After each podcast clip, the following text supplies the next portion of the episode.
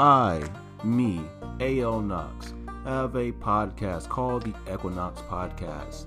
Why is it named that? My last name is Knox. I want to think of a cool name for my podcast. What is it about? It's about me answering 7 to 10 random questions submitted by you, the fans, the listeners. I answer them with my facts and opinions.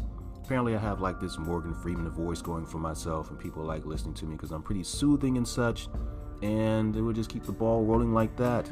So, go ahead, click on the link, click on the button, go to whatever podcast platform that plays my podcast. Listen to my podcast because we're going places. Oh, yeah. Thanks to you.